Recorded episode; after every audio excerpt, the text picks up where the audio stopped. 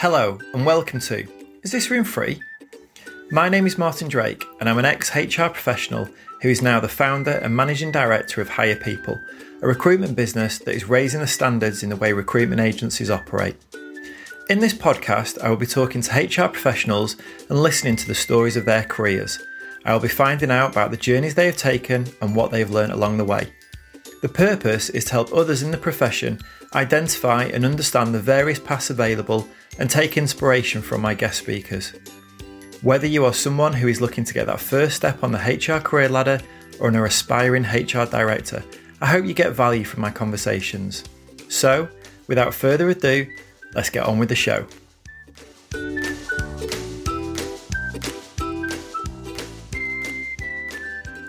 Welcome to another episode, everyone. Today's guest is Adela Butt, who currently works as a senior HR business partner. Adela is probably the profile you'll be looking for if you were looking for the most orthodox HR CV. She's unique in that she is somebody who didn't stumble her way into HR like most, but actually found her interest while she was at sixth form. She went on to study human resource management at uni and then also did a placement which she said was extremely beneficial to her progress after graduating. Adela has worked across different sectors and industries. She's worked for small organisations and big corporates along the way. And it was really fascinating to hear how she's benefited from having really good mentors all through her career, but how she's also stretched herself out of her comfort zone in order to develop. There's tons of valuable insights from this chat, so I hope you enjoy listening. Welcome, everybody, to the show once again. Um, Adela, hi, how are you? I'm super. Thank you, Martin. How are you? Good. I'm very well. Thank you very much. Uh, thank you for, for coming onto the podcast. Um, for obviously, I mean, we've known each other um, for a, a, couple of years now, not in any kind of great context, but we've kind of um, kept in touch with each other. And really keen to get you on because you are probably, I mean, we just said this before, you're the kind of missing piece in the jigsaw of kind of where I've got to so far of covering off um, kind of the hierarchy of roles. But um, you're, you're, the one who's actually got the HR degree. Um, so good to get you on because you're somebody who went into HR with an actual plan of wanting to get into HR, which most people don't. Um, but do you just want to give everyone a quick kind of um, insight to who Adela is and, and, what your role is? Yeah, okay. Um, so I currently work for a company called Inenco Group, and um, Inenco is an energy consultancy, and we employ approximately around about 350 employees. It's a very diverse organisation, so we have two strands to the business. So we have the co- corporate sphere, and we also have the um, small to medium enterprise as well. So a lot of variety of works, variety of demographics of individuals. Um, so my role is of a senior HR business partner for Inenco, and I manage the HR business partner team. So I manage two HR BPs um, and also a HR advisor. Okay, fantastic. Fantastic. Yeah. Cool. So let's go back to the beginning then. So, how did Adela, being a teenager, decide, right, I'm going to do HR at, at university? So, where, you know, it's not it's not a profession that comes onto a lot of people or a lot of kids' radars, I suppose. So, how did you decide that it was what you wanted to do?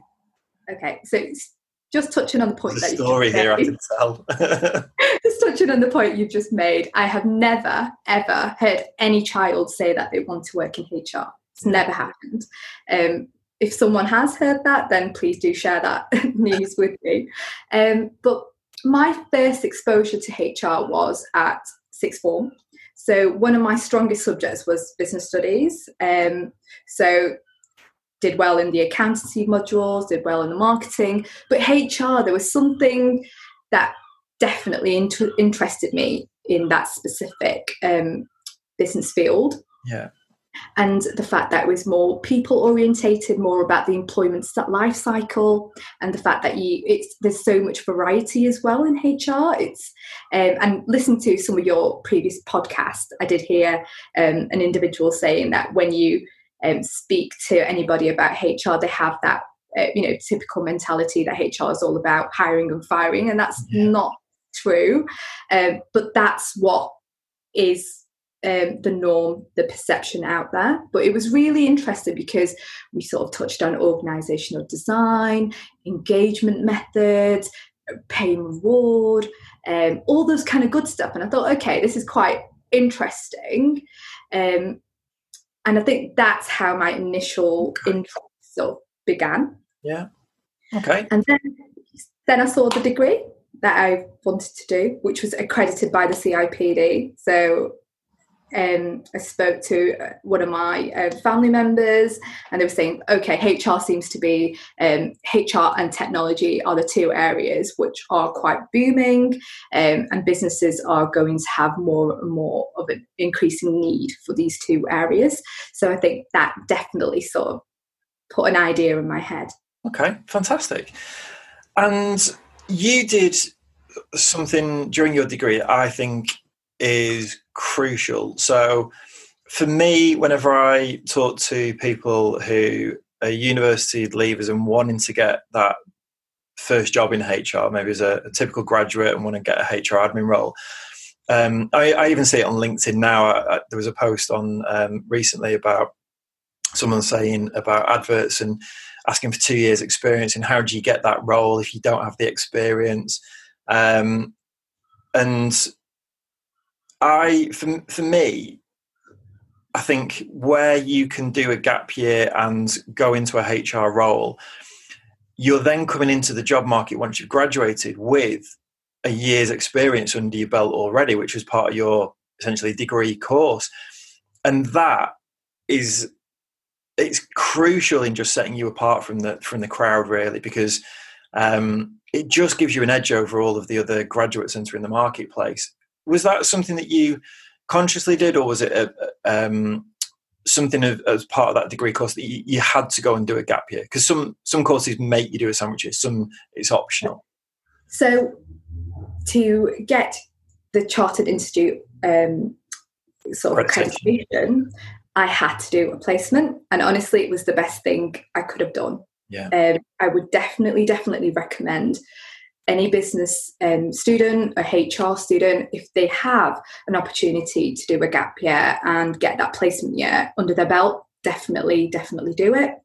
Um, and it was really interesting because um, a lot of my uh, sort of friends who were on the on the same course, they went to all these multinational businesses, so BMW and Microsoft and and I was so desperate to stay at home. So I find my own placements. I didn't actually go through um, the placement office. Okay. Um, so we had like a dedicated resource who would actually find you a placement.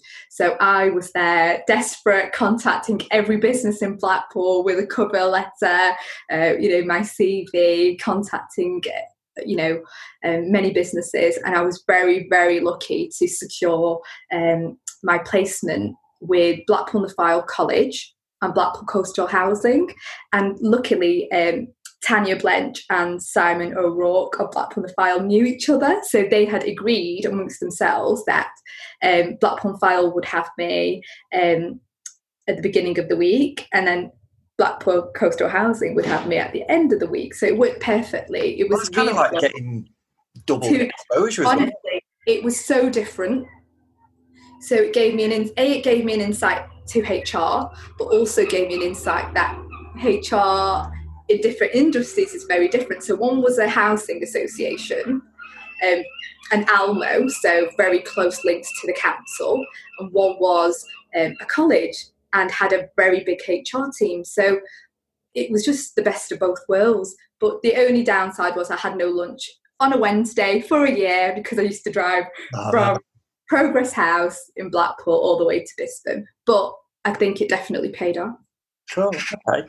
One thing to, I'm, I'm interested about this now. Um, your your peer group on the course, who you said went to, you know, the big global corporates. Um, I tend to find when I've um, when I have a chat with a graduate who maybe went on a gap year and, and went to a big organisation like that, I often find that they ended up in quite kind of specialist or project based roles rather than kind of doing the do. Yeah, rather than kind of being um, a generalist HR person who's just learning the ropes over the course of a year.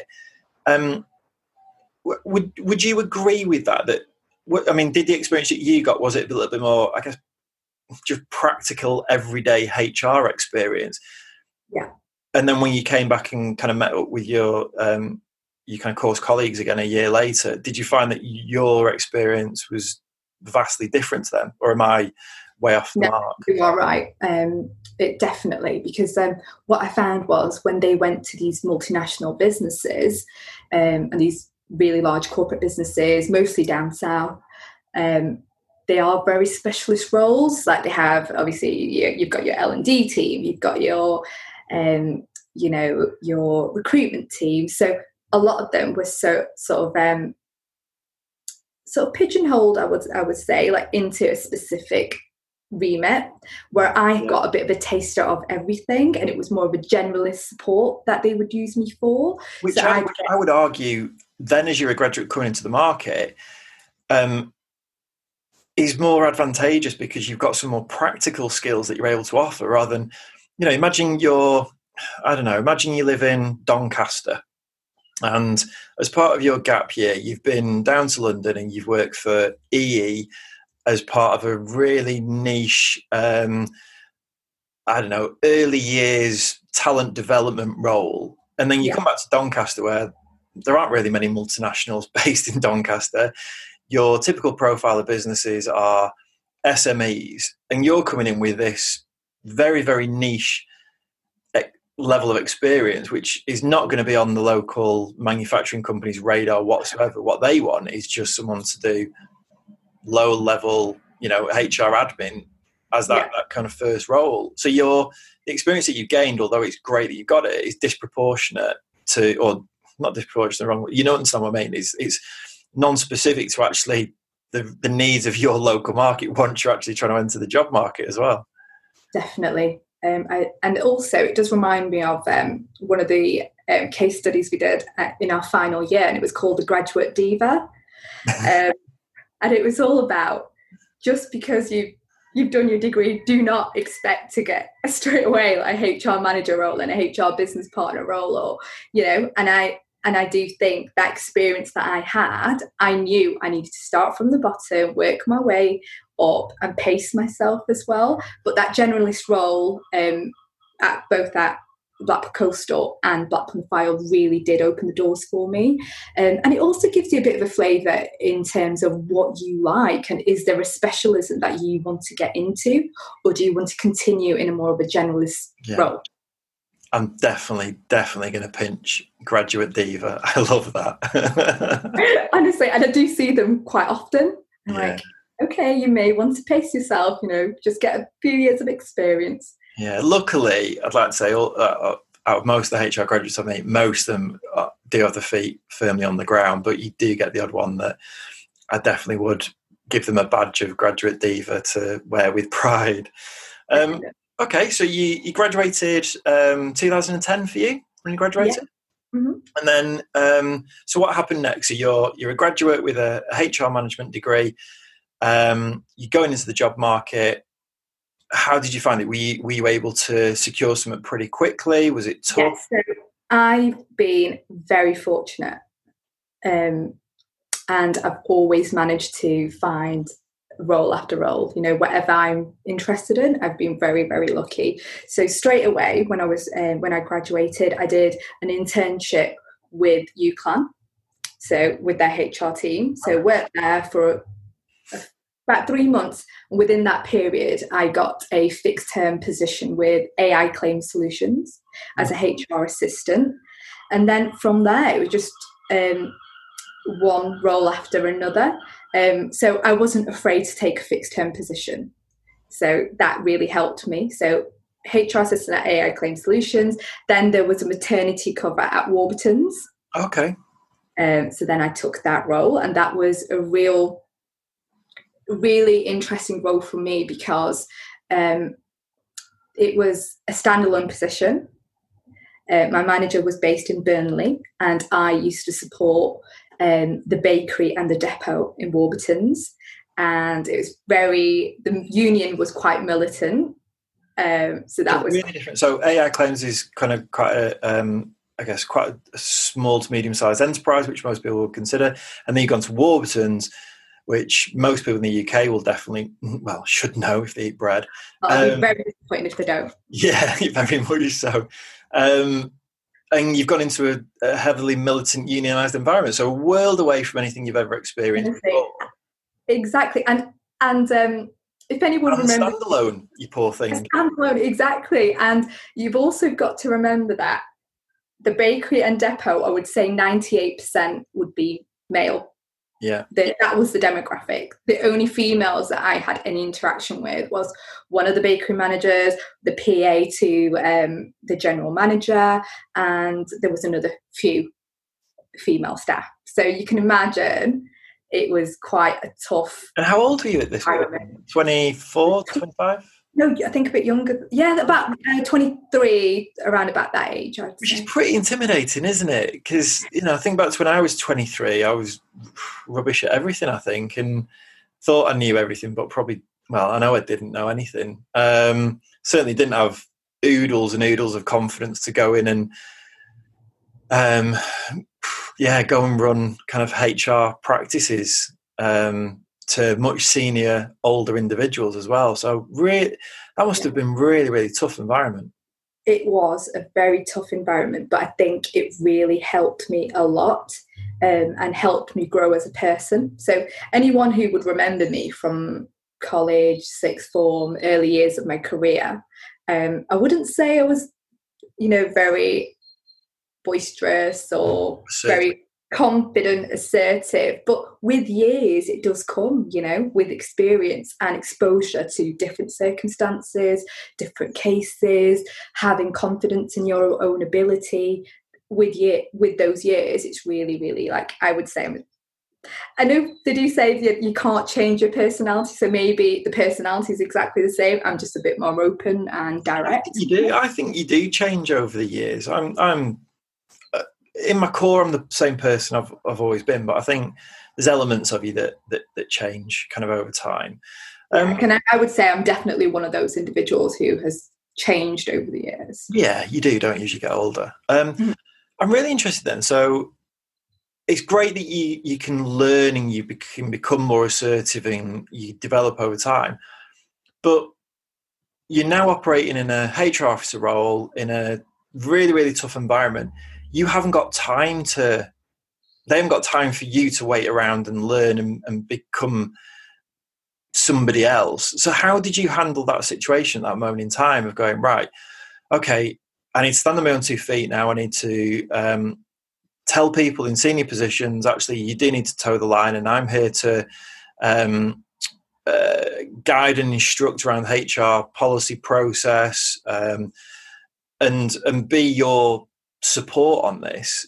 So how does a, a, a kind of I'm not going to say timid, but how's a kind of um, 23 year old who's still finding their own feet and learning their own profession handle all that? So what did you do to I guess what did you do to be successful is probably Okay, so in that particular role, I would always do my prep and my homework. So before going into a disciplinary meeting or, you know, with a trade union who I know will try and derail this invest, you know, hearing or uh, if there's an investigation or if there's any training, we know that we have many vocal individuals. So for me, it's very important that I knew my stuff so I could interject when I need to. I could, um, you know, put my case forward as well and support um, the managers who are holding these meetings.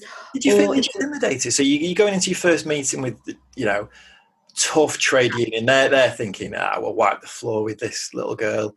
Yeah, um, and actually, what interestingly, you make that that comment. One of my other position after uh, Warburton's, someone actually made that comment to my line manager, who was a business partner, saying, Oh, I went into this meeting and I saw um, a young girl and I thought, oh, she wouldn't be able to handle the trade union. And then when she got started, she was really good. And I think that's really interesting that people have that perception, you know, that if you're younger, you might not be able to um, deal with different, you know, stakeholders. Maybe training unions would be quite tough, but I, I don't think age is a factor at all. It's all about, you know, with time and experience. Uh, but I think you've done exactly the right thing. You were prepared, so you know if you go into something um, ill prepared, you know it's, it's, it's what's the old saying? Um, prepare to fail, fail to prepare. Is that right? something like that. Yeah, it sounded wrong when go it with that. It's fine. yeah, anybody will know what I'm on about. Um, but I think that that is it. You, you're gonna improve your own capability if you have done your own due diligence and got yourself all geared up. So there's less um, chance of failure within that. And if they can see that you're prepared and you've got all your facts and knowledge around you, yes, you may have never experienced that certain situation before, but by having done your prep, it helps you think on your feet a little bit Definitely. better and handle a situation. But also, I have found throughout my career that you can't prepare for everything. You will be thrown on the deep in the deep end, and you've just got to go with the flow, and you've just got to try and make the best of the situation and apply your knowledge. And sometimes it's just transferable knowledge. So it might be a specific case that you dealt with, and it's the same principles that you might need to apply in, in a different situation. Um, in HR, you're never going to prepare yourself for every single case or every single um, situation. And so, I think the best advice I was ever given around that when I first started in HR was if you are asked something you don't know, it's fine not to know and just say, okay, noted. I'll uh, I'll find you know I want to get the actual correct answer for you. So leave that with me, and I'll I'll come back to you. Yeah. At X point. Park the question. Park it. Yeah. Good way of saying that. Cool. Mm-hmm. Okay. Okay, so you were with um, Warburton's just over a year. It sounds like that was a quite a probably a defining role for you, something that you, well, you grew up in that role. Um, yeah, so I did, but I would say my defining role, if I had one that was one that really stands out to me, would be the HR advisor role at Places for People. Okay, is that in? So that's the next role that you went into. So my next role was a HR officer. Okay. Places for People yeah. which I was in that role for six months. And um, predominantly in that role, all I did was um, employment contracts, onboarding um, employees, um, and places for people. If you are aware of the business, it's a very diverse business. So they have, um, you know, property maintenance, they have leisure, they have you know a bit of everything. Strange, yeah. I mean, for people else, kind of elsewhere around the UK who aren't in Lancashire, places people um, big employer in in Very Preston. But I remember when I first learned about them, they are so diverse. They yeah. did they come from a housing association and then. Yeah yeah originally solely a housing association i think when i first started with them i think they had like 3000 employees and by the time i left it was like 8000 it was something phenomenal, like, you know, in terms of the growth. Yeah. Um, but a very, very good organization um, for me, especially in terms of my development. Um, but again, it was a lot of like change of terms that I would process, a lot of the, you know, basic um, role that you would do as an officer. Yeah, you know, it was it was quite interesting. So I class that as a HR assistant uh, yeah, more of an assistant. You did a bit of um, telephone advising uh, around policies to a manager, but nothing face to face. Then there was a role um, that came available in the ER team, and it was a HR advisor role. And they interviewed um, many external um, individuals as well, and I put my name, um, you know, in the hat too. And I was wondering why no one else was going for the role internally. I was like, okay, pretty much everyone in this team is doing their CIPD. And then I realized why they hadn't because it was just such an intense role. It was constant. So it's pure employee relation.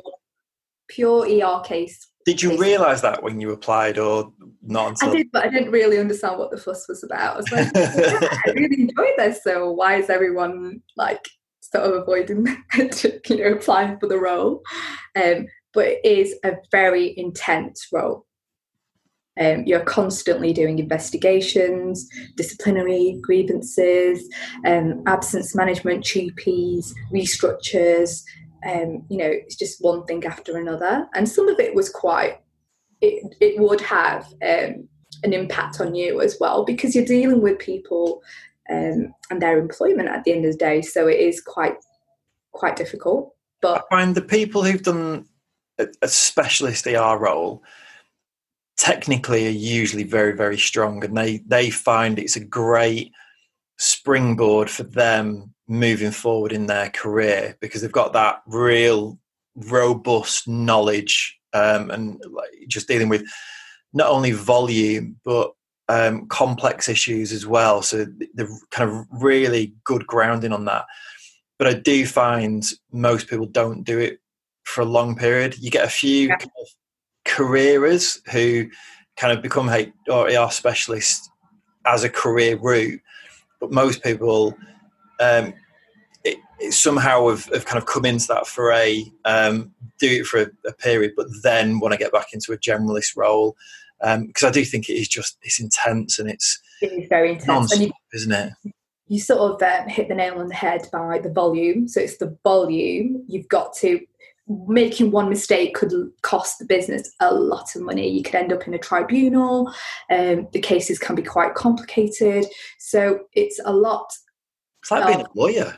It is. It is. But then you're right. It puts you in or such paralegal or something yeah it puts you in very good stead though so the, the confidence that you would get after doing that role is well personally speaking about my own experience i would say definitely gave me lots of uh, confidence in my own ability and um, you, it's like um, you know when you're driving you know when you just like you don't even think about it so you get to a point with your ER kit casework where you're like, okay, I know exactly what I'm doing.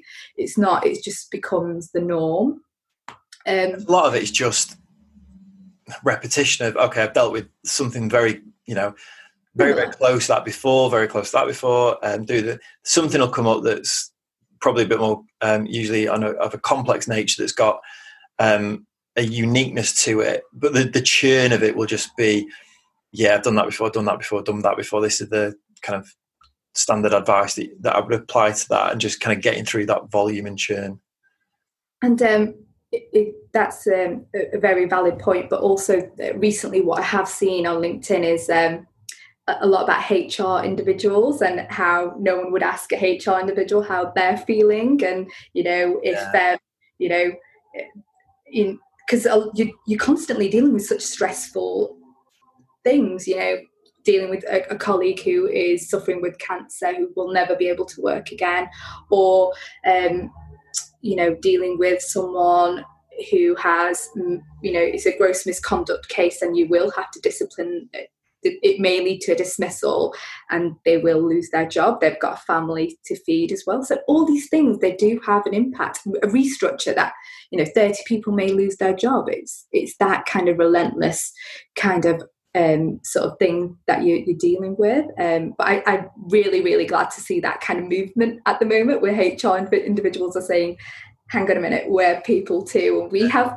you know, um, our well-being is important as well. So that's a very, very uh, a good thing that I've seen recently. Um, but also, I would say this was my first role where I really had a strong mentor. Okay business partner that I reported to was very firm with me because it was like such a um, responsible role. But I learned so much. Um, so it was Sue Chesney who was my manager at the time, and I look back and I think what she taught me was so so handy. Um, and one of the the key things that she did teach me was letter writing, and it is an art. And she always everyone's got their own take on it. I I, I just found. you might disagree with me, Martin, but I'm right.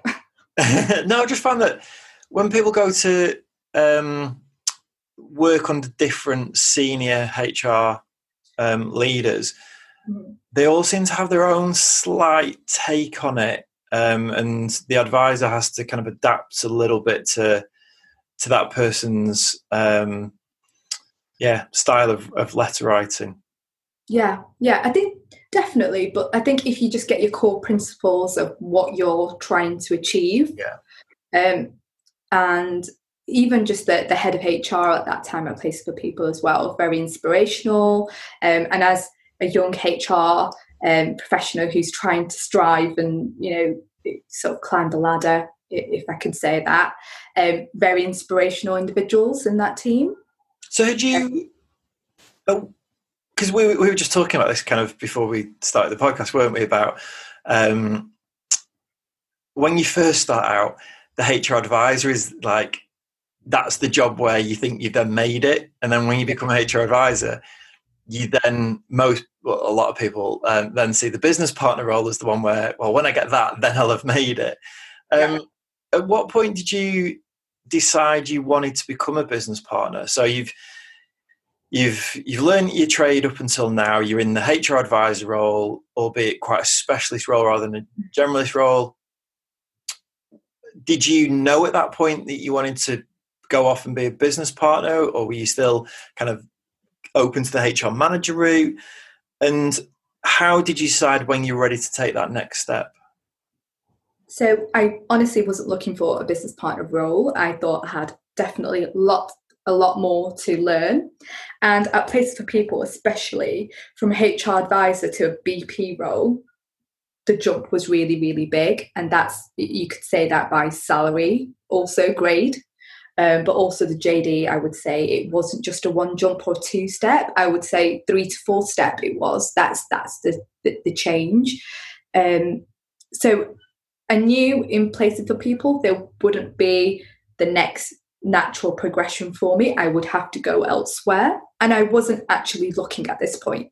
Um, and I was contacted by one of my um, contacts from AI, who was an external L and D consultant. So back at the start of your career. Yeah, at the start of my career, saying that um, there was a HR director, Leslie Heatley, who had been in contact, saying that she um, was wondering if I'd like to have a catch up with her because there's a new opening at Inenco where she's working um, as HR director and um, is it thinks that you may be suitable for a HR business partner role, seeing um, your current experience.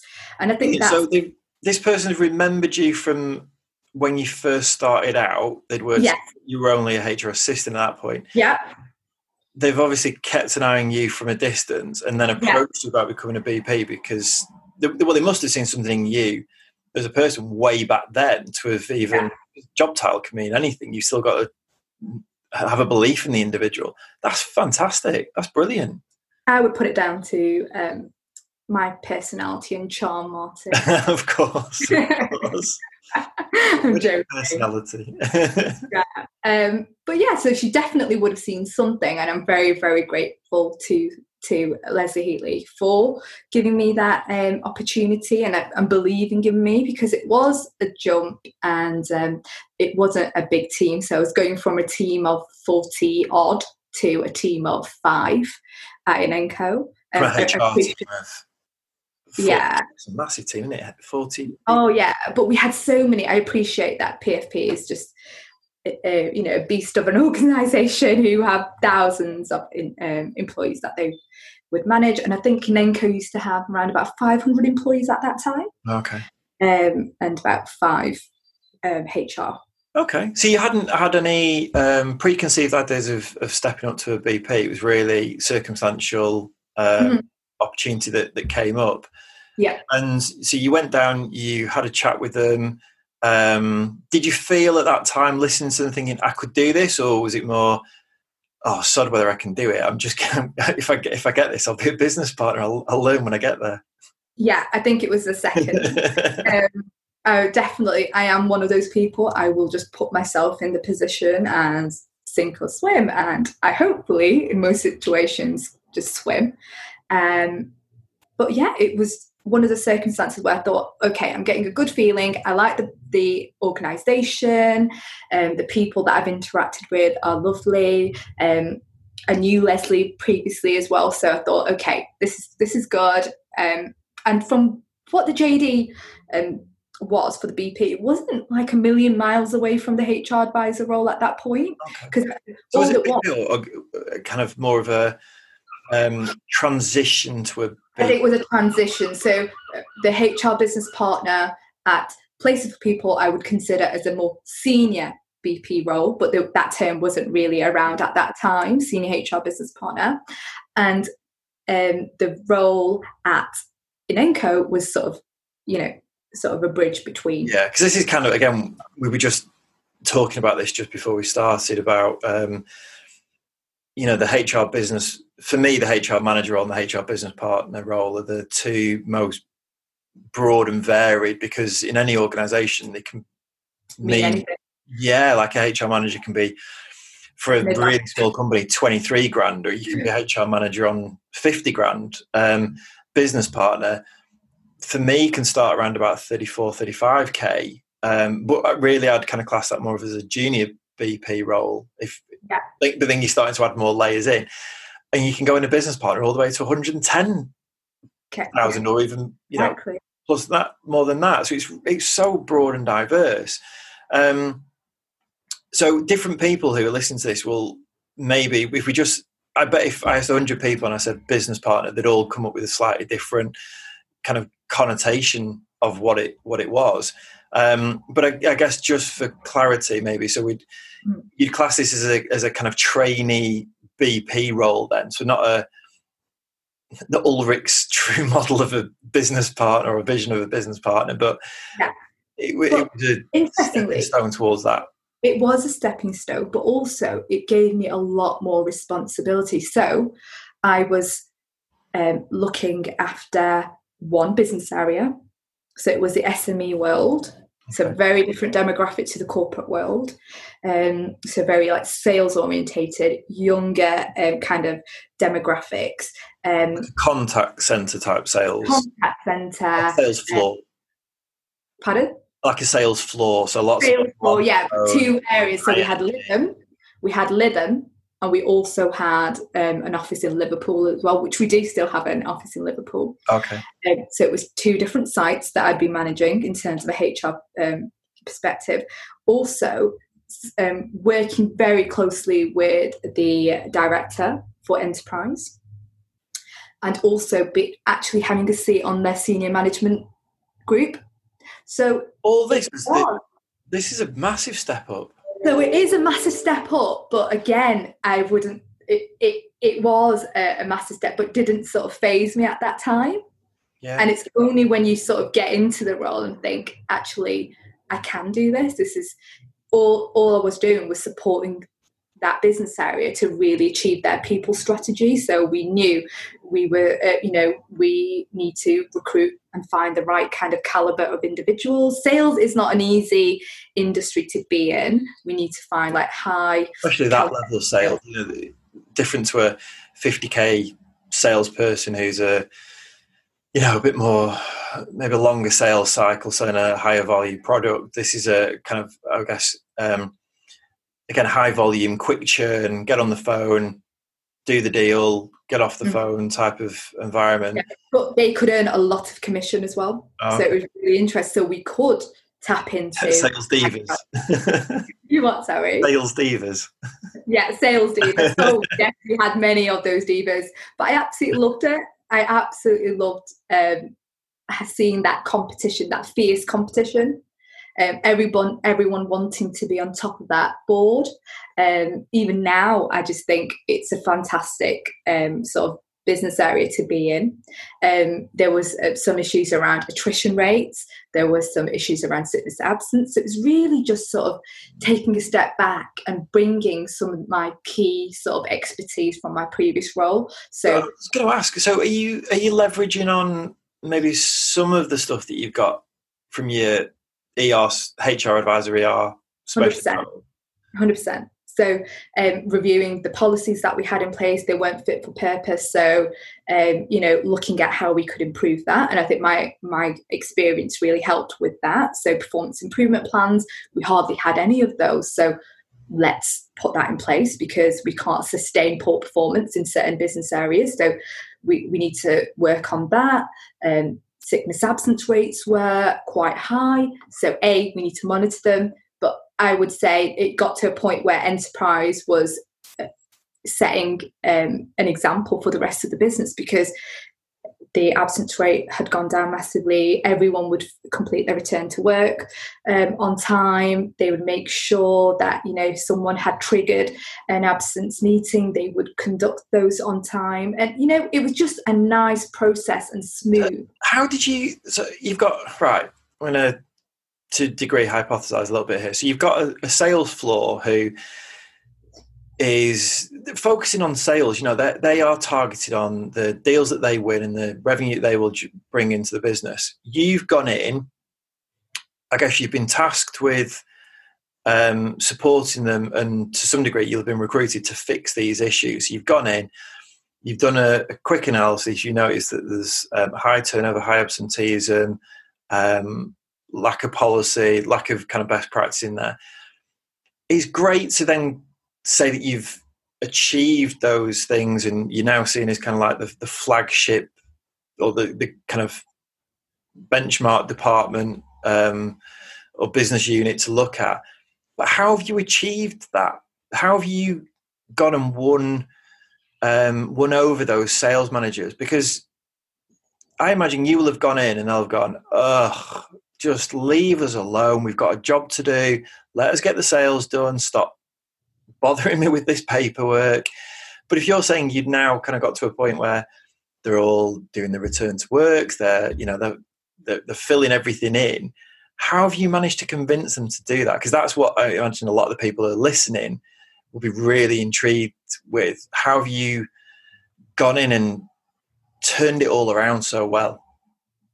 So I'd like to share this one point first that when I first went into the Liverpool office, it was so boisterous, so loud, and there was about 150 uh, sales agents on the phone, and it was such a different environment. So I knew it's not going to be an easy, you know, sort of um, experience as well, because these are people who really a knew their um, their rights, and um, you know, not union, not not unionized, but I would say every person is almost a union representative in their own right because they would know the policy inside out. They would really? have an answer for everything.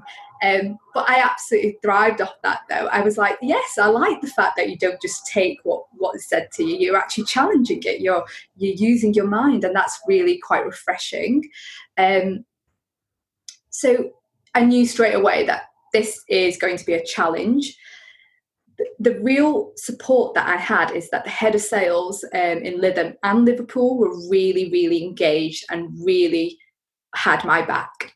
And I think if you're seeing management team, it honestly, that is, I think if I didn't have the support um, and even the director at the moment, so the head of sales and now the director for that business area, um, Lorraine Oldham, and she really gave me a good insight of what enterprise is. So if you don't understand the business from a commercial perspective, I don't really think you can add that much value. So it's not just HR blanket approach. We need to you, you need to understand the business, what it's trying to achieve, what are the key trends, problems, and then try and come up with something bespoke for that business area.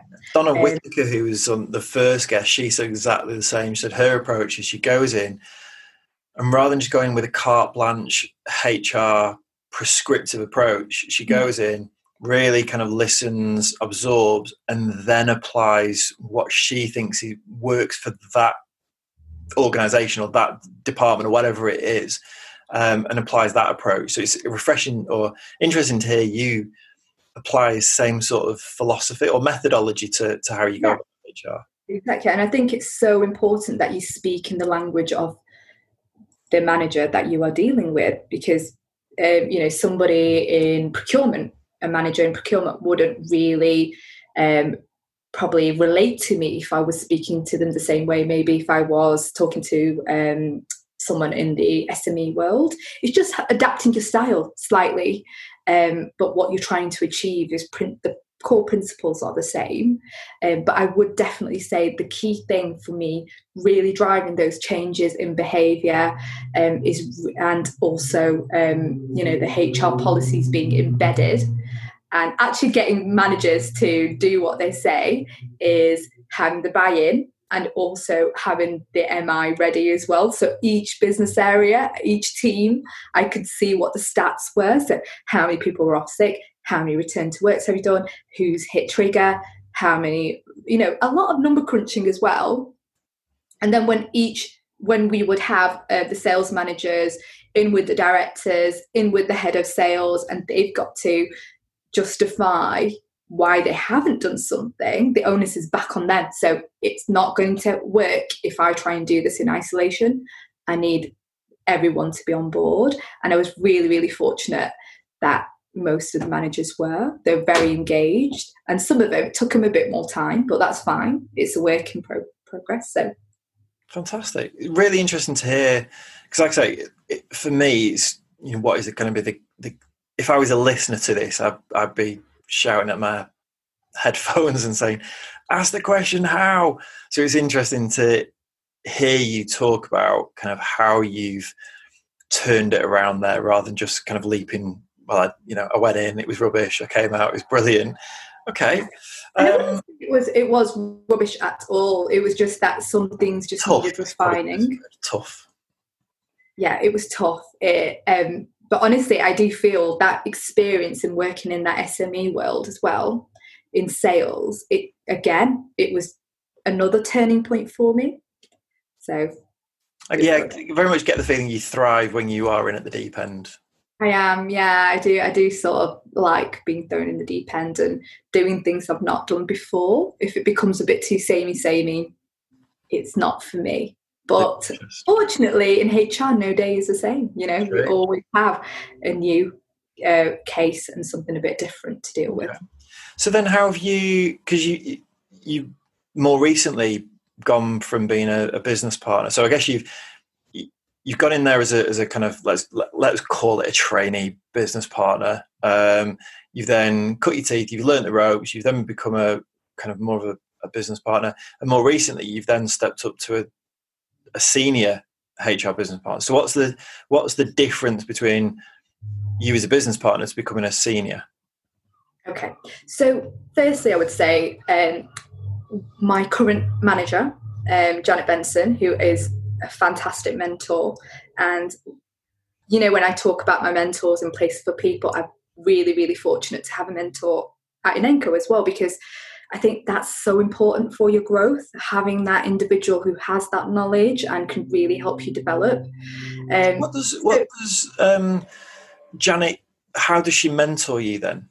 So um, really, I would say she gives pushes back in terms of you come up with a solution, and I've already I always do that. Always come up with a solution, and um, always ask her if but I am quite one of those individuals, quite happy to make my uh, decisions and run with it. So, you know, some people like to check everything. I'm not one of those individuals because there's going to be a point where you just can't sustain that level of checking. Yeah. Uh, you have to have that confidence in your own ability. But when there's something a bit more complex, um, it got to a point where, you know, Janet was like, yeah, I agree with what you're saying, just go away and do it. Um, or she'll stretch me. So she'll do things where things that I've never done before. So a few years ago, um, she really pushed me to engage with the um, L&D um, manager at the time, Jan Luxford, to work around um, work on the talent mapping process and really supporting like succession planning, career paths in the business. And that was something that I hadn't done before, or actually pushing me out of my comfort zone and getting me to deliver training. So it might be dignity at work training it might be you know just general performance improvement training and i'm not one of those people who would naturally stand um, in front of everybody and present but it's mine uh, with time again push yourself uh, you know and try and just do it. And then hopefully at one point you just become sort of it's just the norm it's part of the role. And i think she knew that these were my sort of um, development areas and really really helped me sort of escalate me and help me um, sort of bridge those gaps. Um, so that's really really helped, and I think generally I've not I've not come uh, across many leaders who are experts in so many different fields because sometimes you just find people who are really good at ER but not really good at L&D and not really good at the recruitment side but yeah. someone who is good at every element of HR but also really respected by the business as well so has um, a lot of say um, on the leadership team and they would ask more commercial questions as well and it's really refreshing to see a HR leader who can do that and has the ability to do that. I remember so I, I, remember meeting Janet um God year three, four years ago, um, when I kind of just started the HR recruitment side and I remember going and meeting with her and seeing her CV and chatting through and I came I remember I remember leaving just going, Wow, she yeah. is phenomenal. That's so impressive. The she's someone I'd love to get onto the podcast um, a little bit further down the line, but somebody who is because she's done a lot of she's done a lot of kind of unique roles, hasn't she? Where she's gone out and and, and done kind of consulting, but in for specialist organisations, and she's just got such a track record. everything, it's yeah. So, so it's yeah, really, I'd love to get her on. But it's it's good to know that you've then got a, a profile of an individual like that who has got such experience, but then wants to develop those under her um, kind of tutelage, kind of leadership as well, um, and develop them. And this is why I'm kind of interested about hearing how someone has mentored you, because the, again, you know, thinking back to the audience of this podcast, there'll be people who maybe have never had a mentor and and want to understand what kind of a mentor can do for you. And I would very much say, you know, if if you, I know the CIPD tried to run a, a mentorship program a few years ago. I, I, I don't know how successful it was. Um, I, I, you know, I hope it really, really helped people. But I would definitely say to people, if you don't have somebody maybe in your organisation, a, a, senior HR person who can um, mentor you, go out into the wider community. You know, there's there's, there's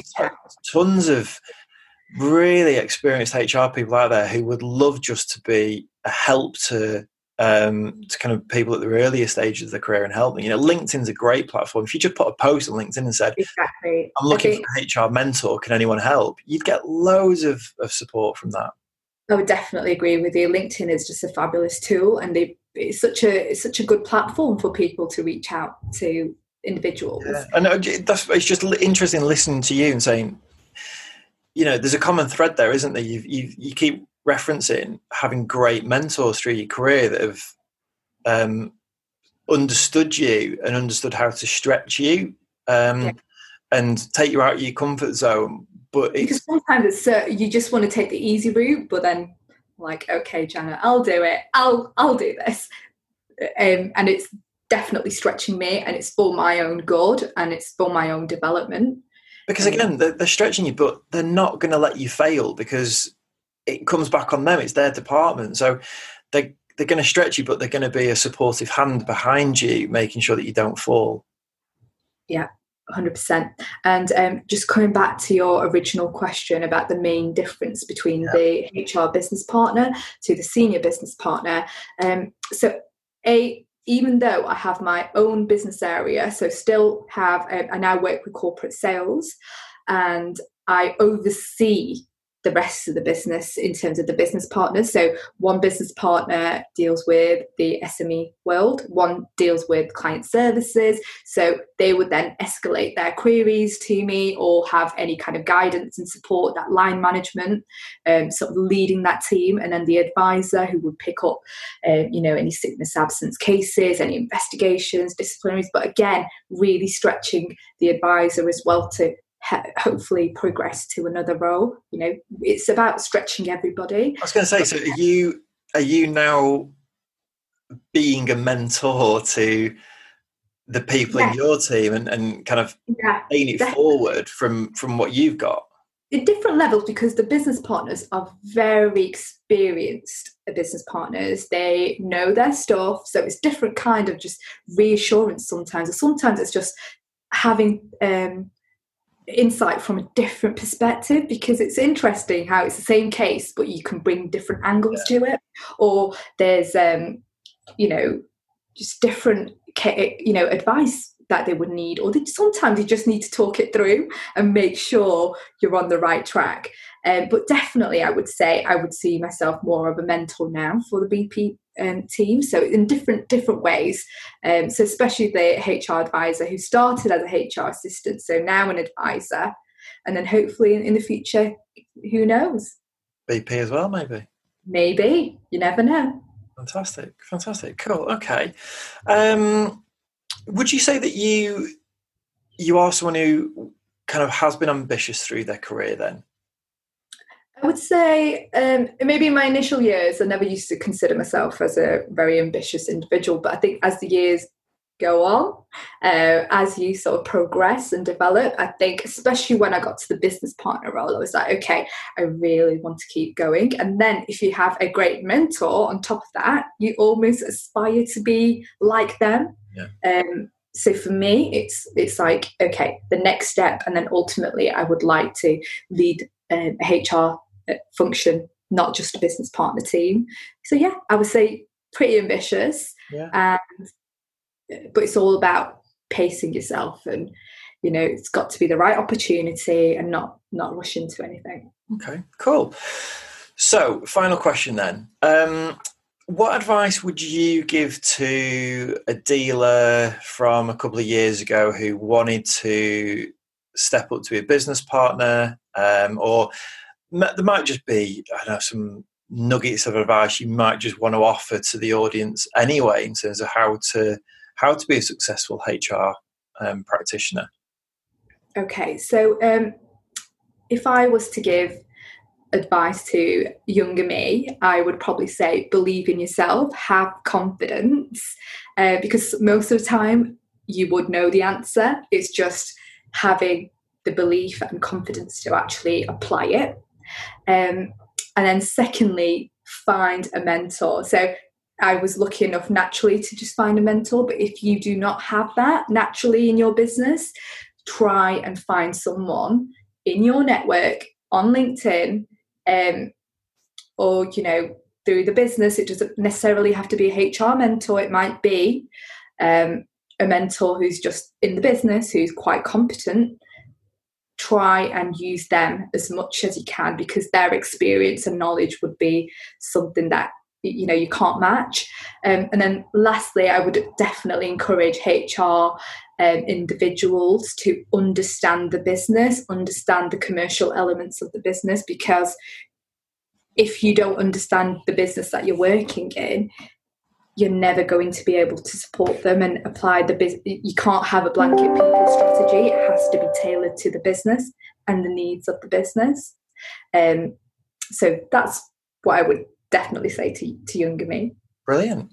Thank you very much. Cool. Right, Adela, thank you for for um, giving up your time and, and coming on the podcast. It was uh, hopefully really useful to some people out there. I think um, you've given a different insight than maybe some other people have who've been on have, have, have shared. Um, so yeah, thank you so much. Um, very welcome. Pleasure having you on. Thank you. Thanks, Martin. And there we have it. Another show done.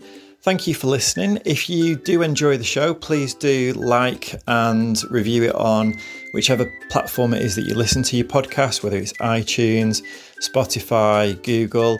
Um, also, why not tell a friend as well? Get them involved, share the wealth around. Um, feedback is greatly appreciated as well. You can um, reach me on LinkedIn. Any feedback is really, really appreciated because that goes back into helping the show be what it is that you want, um, and I can tailor it to make sure that I'm asking the questions that, that you guys think are relevant. But thanks again, and see you next week.